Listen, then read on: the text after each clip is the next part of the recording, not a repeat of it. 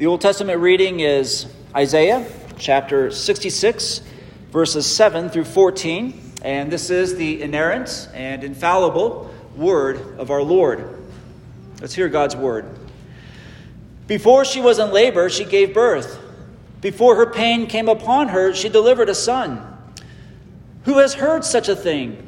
Who has seen such things? Shall a lamb be born in one day? Shall a nation be brought forth in one moment? For as soon as Zion was in labor, she brought forth her children. Shall I bring to the point of birth and not cause to bring forth? Says the Lord. Shall I, who cause to bring forth, shut the womb? Says your God. Rejoice with Jerusalem and be glad for her, all you who love her. Rejoice with her in joy, all you who mourn over her, that you may nurse and be satisfied from her consoling breast that you may drink deeply with delight from her glorious abundance. For thus says the Lord Behold, I will extend peace to her like a river, and the glory of the nations like an overflowing stream. And you shall nurse, you shall be carried upon her hip, and bounced upon her knees. As one whom his mother comforts, so I will comfort you. You shall be comforted in Jerusalem. You shall see, and your heart shall rejoice your bones shall flourish like the grass, and the hand of the Lord shall be known to his servants, and he shall show his indignation against his enemies. Let's turn now to 1 Corinthians for our New Testament reading. 1 Corinthians 15, verses 50 through 57.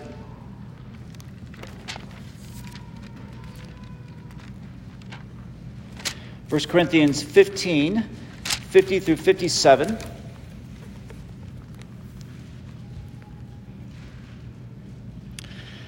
I tell you this, brothers flesh and blood cannot inherit the kingdom of God, nor does the perishable inherit the imperishable. Behold, I tell you a mystery.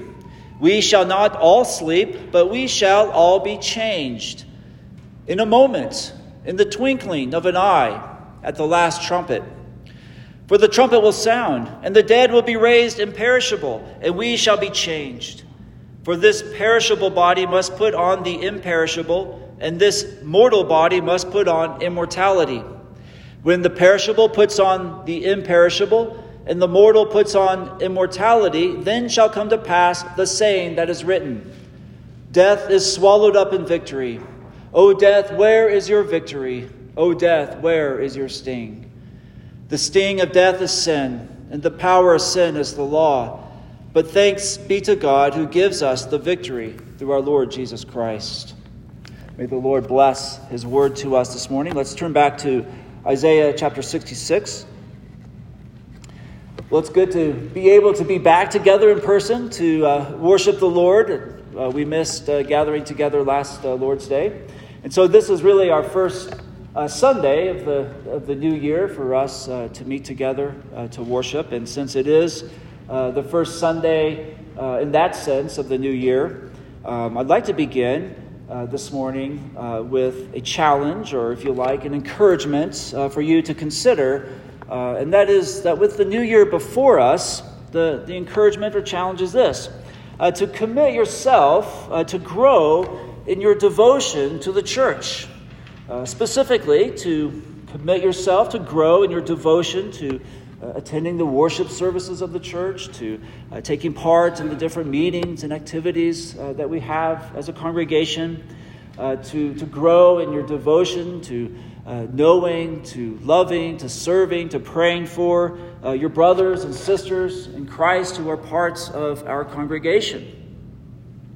Now, this is a message that many of us have been actually hearing over the past several months. Uh, both the ladies' Bible study and the men's uh, fellowship uh, either have studied recently or are studying now a book about uh, the church and our, as Christians, our commitment to the church.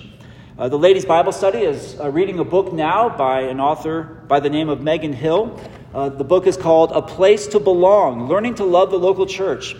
And this is what she says in her book. She says, If if I have any maturity in the faith, any authentic spiritual life, any resolve to follow Christ, any experience of his fullness, it is because of the ordinary local church. It is because men of God have been given to me as priceless gifts to preach the word of God for the good of my soul. It is because the members of the church have prayed for me, and because its children have noisily added their praises to mine. It is because men and women whom I might not otherwise have met are committing their lives to helping me become like Christ.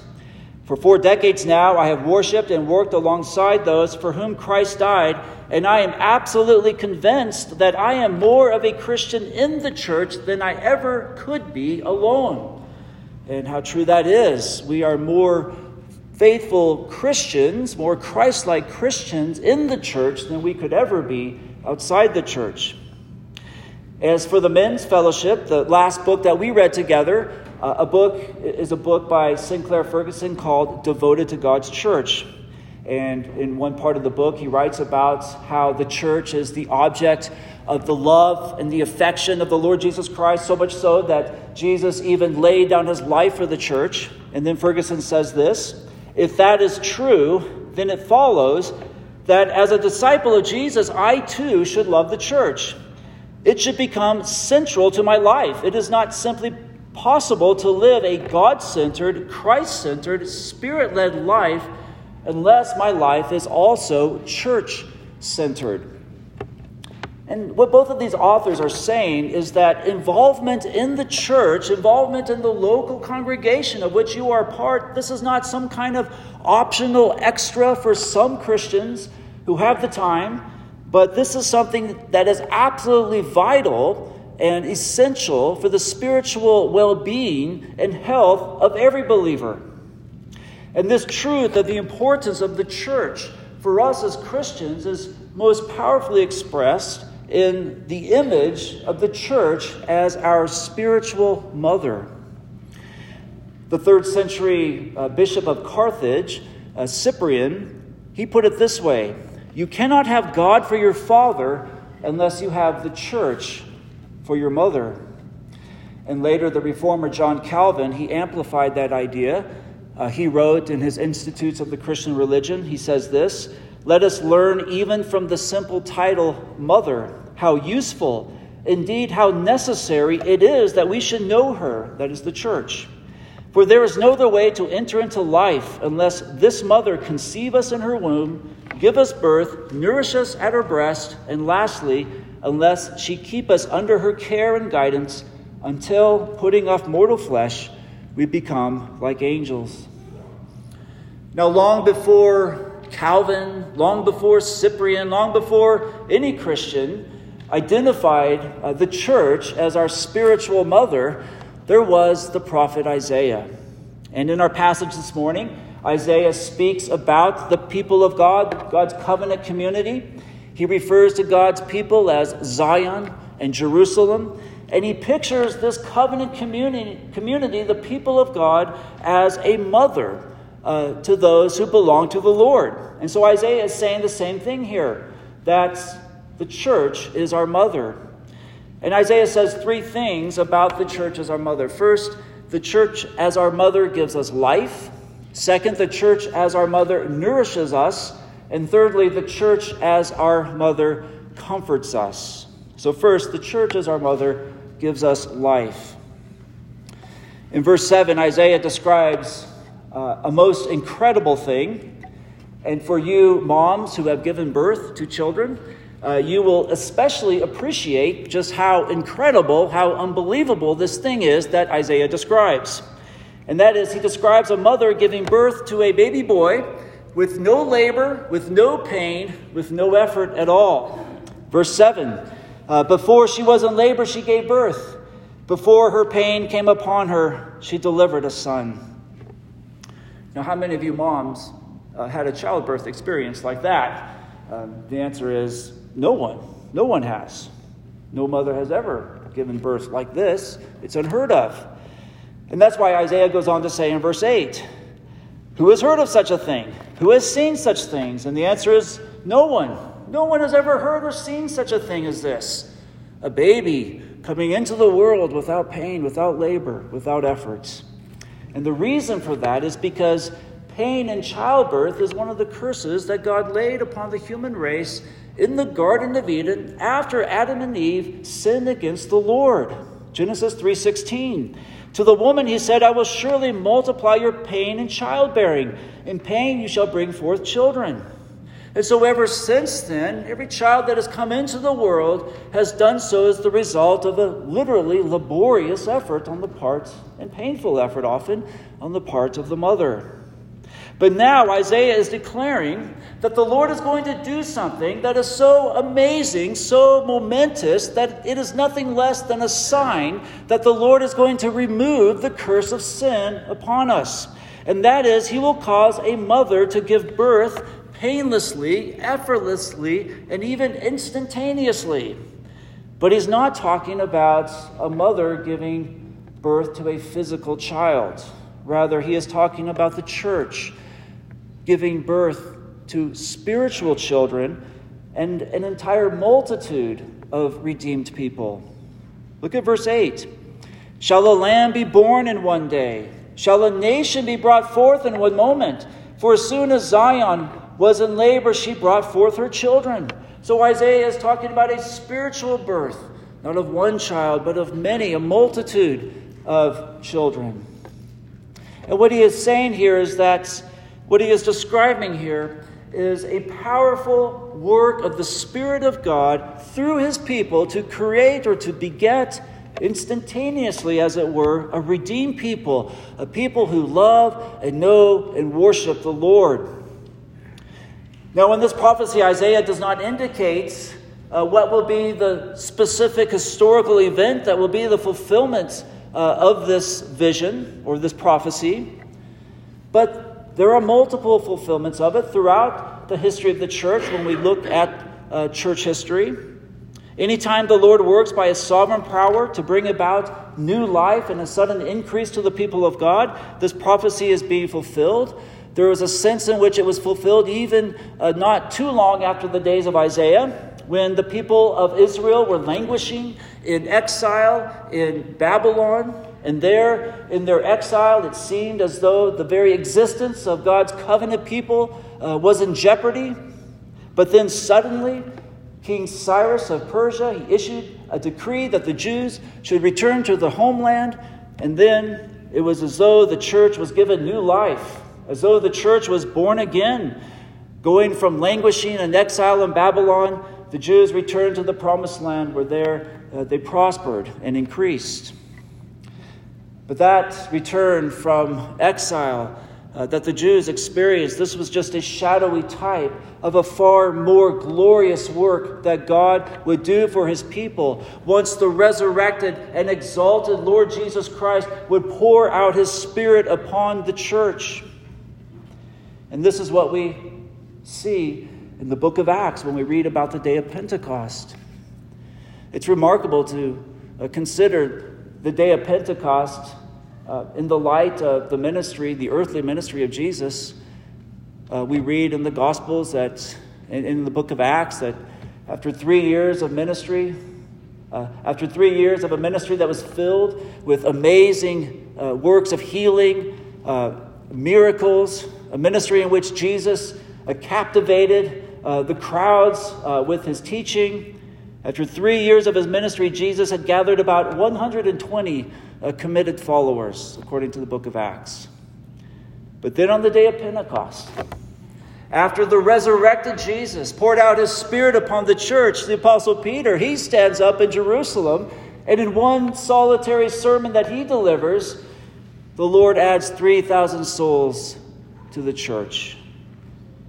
Isaiah asks, Shall a nation be brought forth in one moment? And the answer is yes, by the power of the Spirit of Christ. It will be. And when we, when we survey the history of the church, there have been times of revival when the Holy Spirit worked powerfully through the ministry of the church in order to bring, uh, all of a sudden, as it were, multitudes of people to saving faith in Jesus Christ.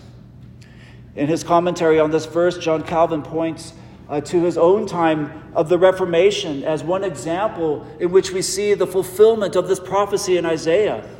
Uh, John Calvin says this about this verse. He says, In our own times, have we not seen the fulfillment of this prophecy? How many children has the church brought forth during the last 30 years in which the gospel has been preached?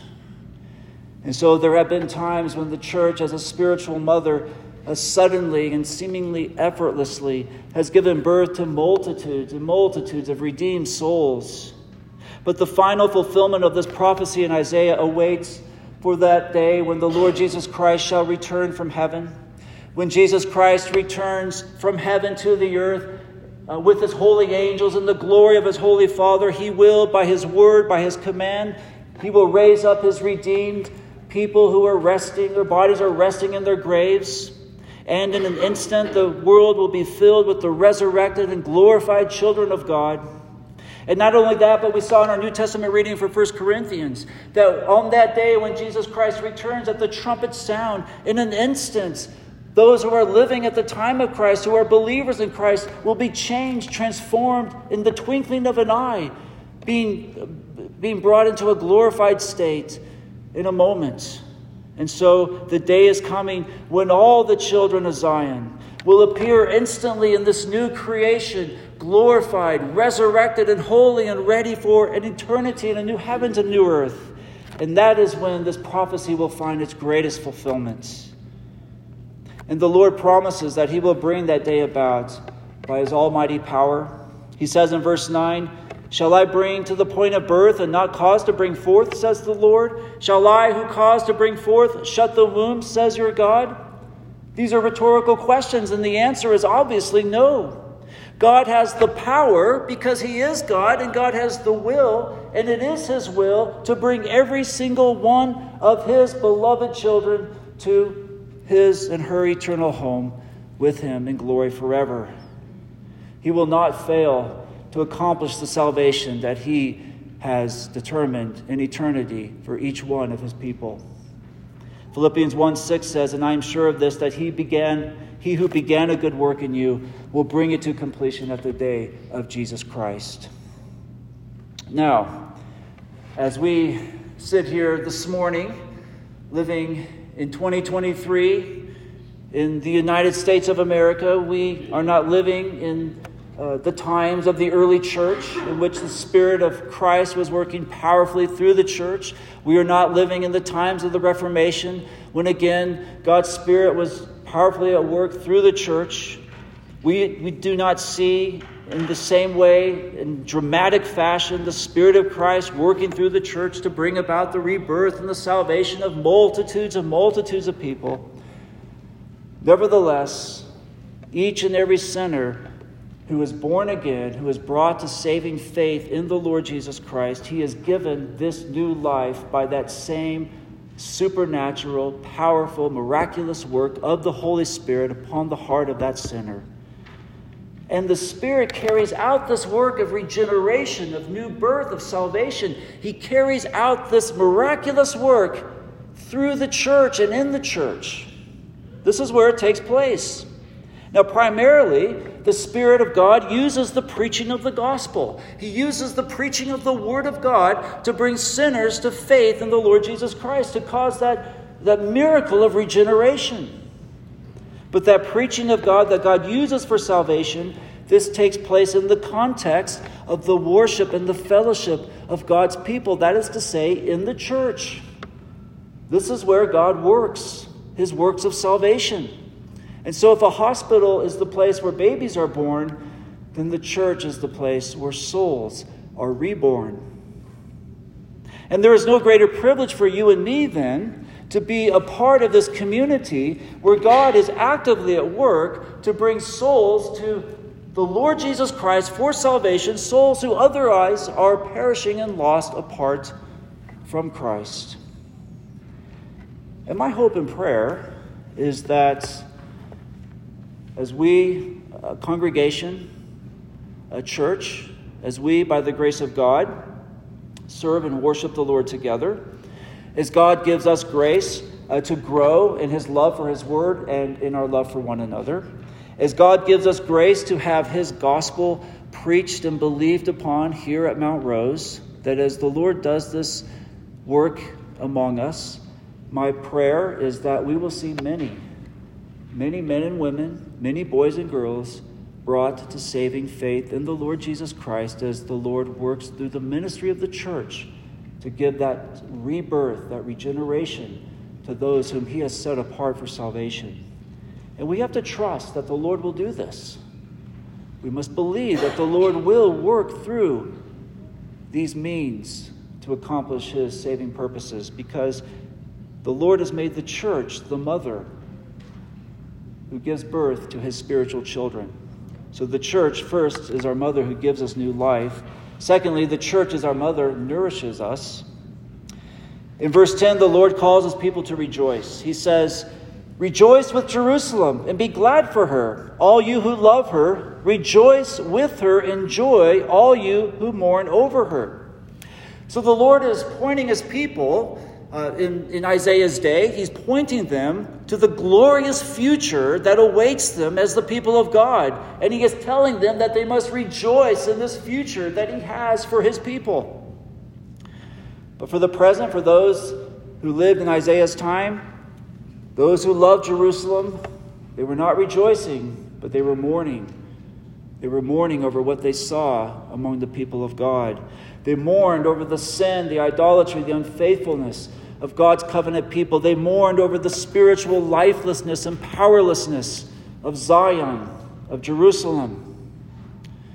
And as Christians today who are part of the church, there are many reasons why we also mourn the condition of the church.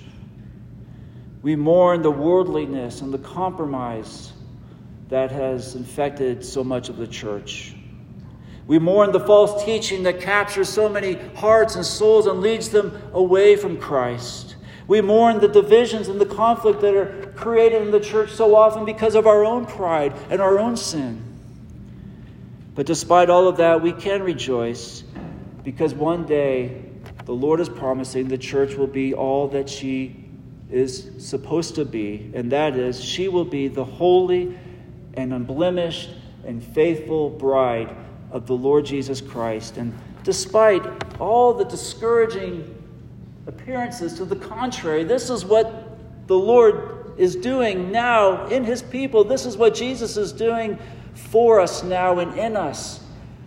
He is at work in us to sanctify us, to beautify us, to prepare us, to make us that bride that one day will be presented to himself without blemish, holy, spotless, ready to meet her Savior. And even now, even as we mourn all that is wrong with the church, we can rejoice because one day we will see what Christ is making us to be, and it will be beautiful. But even now, we can rejoice in the fact that despite all her shortcomings, the church is still our nursing mother. Look what Isaiah says in verse 11. He says, That you may nurse and be satisfied from her consoling breast that you may drink deeply with delight from her glorious abundance.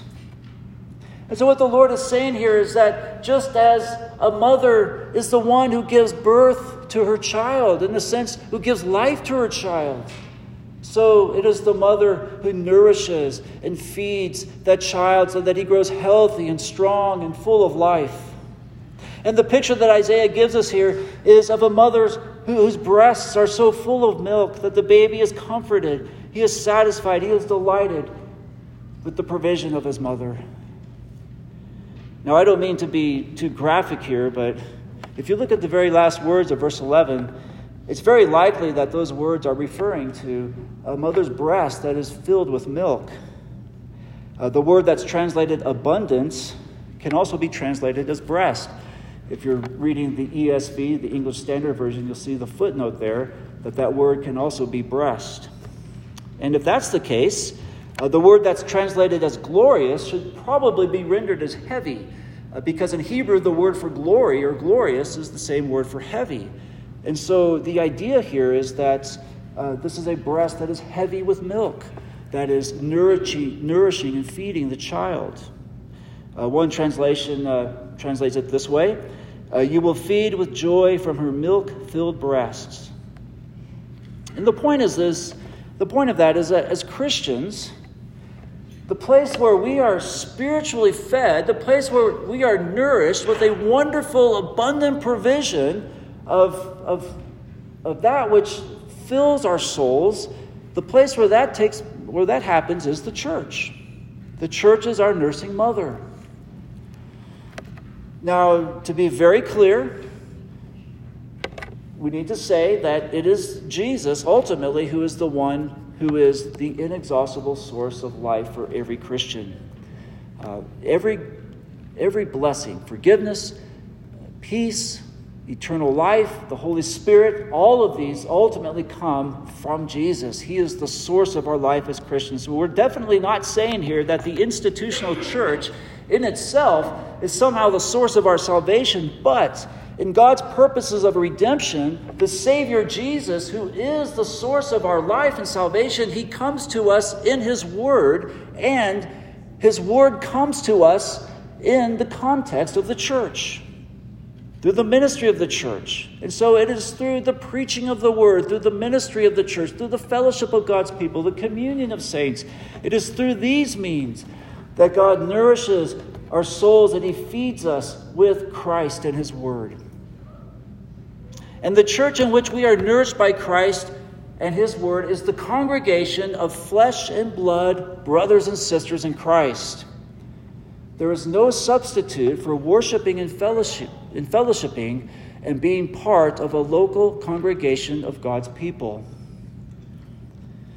Now, we live in a technological age, and there are many wonderful resources, an abundance of resources available to us to help us as Christians. And by all means, I say, take advantage of all of them. Read the best Christian books.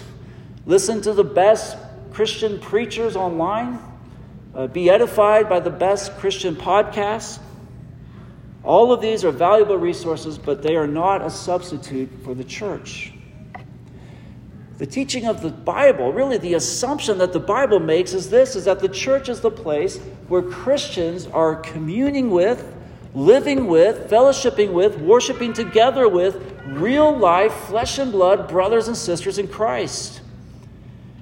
That is the church. That is not some abstract concept to which we uh, agree is good, but it is that very real, local, flesh and blood place where brothers and sisters in Christ live together, serve together, worship together.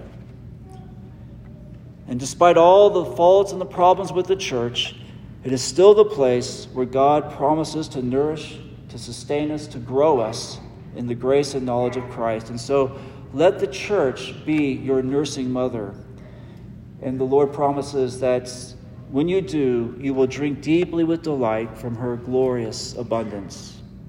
So the church, as our mother, nourishes us. Thirdly, the church, as our mother, comforts us. In verse 12, the Lord promises to extend peace like a river to his people. And after that, he promises to flood Israel with all of the blessings that he gives to the nations. But then after that, he describes again Jerusalem. He returns to this metaphor of Jerusalem as the mother of God's people. Verse 12, he says, and you shall nurse, you shall be carried upon her hip and bounced on her knees. What a beautiful picture this is of the affection, the tenderness, the care, uh, the delight that a mother has in her child. She bounces her baby on her knees. Uh, the, the King James Version, she dandles the baby on her knees. It's a picture of love, of delight, tender care in the child. And this maternal love becomes the source of soothing comfort when the child is hurt or saddened or grieved. In verse 13, uh, the Lord says, As one whom his mother comforts, so I will comfort you. You shall be comforted in Jerusalem. Now, notice that God says it is Himself it is God who is the source of comfort for his people, yet remarkably, God compares his comfort for his people to the comforts a, that a mother can give to her child. You know, here's one of the rare places in Scripture in which the Lord likens himself, in a sense, to a mother. It, it's as though there's no other way for God to adequately communicate, to express in His Word to us the depth, the power of his comfort than to say, it is like the comfort that a mother, that only a mother, can give to her child. If you're a dad, uh, you know that your kids learn or, or have learned at a very early age uh, the one that they go to for comfort. And it's not you, uh, but it's mom. Uh, when our kids were younger and one of them fell over and, and got a scrape or hurt themselves in some way, even if I was in the very same room, that child would go running into mommy's arms uh, because uh, he or she knew that's where she would find comfort. Uh, they knew that if they came to me, I would probably tell them, It's all right, it'll stop hurting in a minute, just rub some dirt in it, and you'll be fine. But if they go to mom, she embraces them in her arms, she wipes away their tears, she showers her with sympathy, compassion. I'm so sorry you are hurt. No one can comfort a crying child like a mother can. And the Lord is saying to you and me in this passage, You are my child. You are my child, and when you are brought to tears because of your grief, because of your pain, because of sorrow, because of discouragement, when you are brought low and brought to tears because of the pain, the difficulties of this life, the Lord says, Come to me, and I will comfort you. I will give you the comfort, all the comfort that a mother gives to her child, and I will give you so much more. And God gives us comfort with His word and truth. In His gospel, He tells us that despite your sin, despite your failure, despite all of that, that He loves you. He loves you. He has shown His love for you in giving you His Son, Jesus Christ. And no matter how you fail Him and disappoint Him, nevertheless, because of Christ, He is there as a loving Father. He assures us that in all things that are sad and painful, He is working out His loving, gracious, holy, wise purposes for us. God tells us, don't worry, it's going to be all right. And we know that because it is God who tells us this, that this is no empty promise or wishful thinking, but that as a Christian, as one who belongs to the Lord Jesus Christ, this is the hope and the promise that you have that at the end of the day, when all is said and done, everything will be all right. All will be well with you. God is working out, working his purposes out through all things for your good. and you receive this comfort of God in the church. Again, the church. This is where God speaks to his people. This is where you hear the words of comfort from, his, from the scriptures. And not only that, but in the church, if I can use the language of the Apostle Paul in 2 Corinthians, you receive God's comforts from others, from brothers and sisters in Christ, who are able to comfort you with the comfort which with they themselves have been comforted by God. And in those ways, the church, as our mother, comforts us. The Lord says in verse 13, You shall be comforted in Jerusalem. In Jerusalem. As we prepare to come to the Lord's Supper this morning, uh, we were reminded by the sacraments, by the elements here, that most fundamentally the church is the people whom Jesus loves. The church is the people whom Jesus so loved that he laid down his life. He offered himself as a sacrifice to take away our sins and to give us his everlasting life. And the church is the people among whom now the resurrected, the glorified Lord Jesus, he dwells. He dwells among us. He is found in the church. And so, for that reason, for you to commit yourself to growing in your devotion to the church, this is really for you to commit yourself to growing in your devotion to Christ. Because this is where you find Him in the life and fellowship and in the ministry of His people. Would you have Jesus as your Savior? Would you have God as your Father? Then have the church as your mother. Let's pray.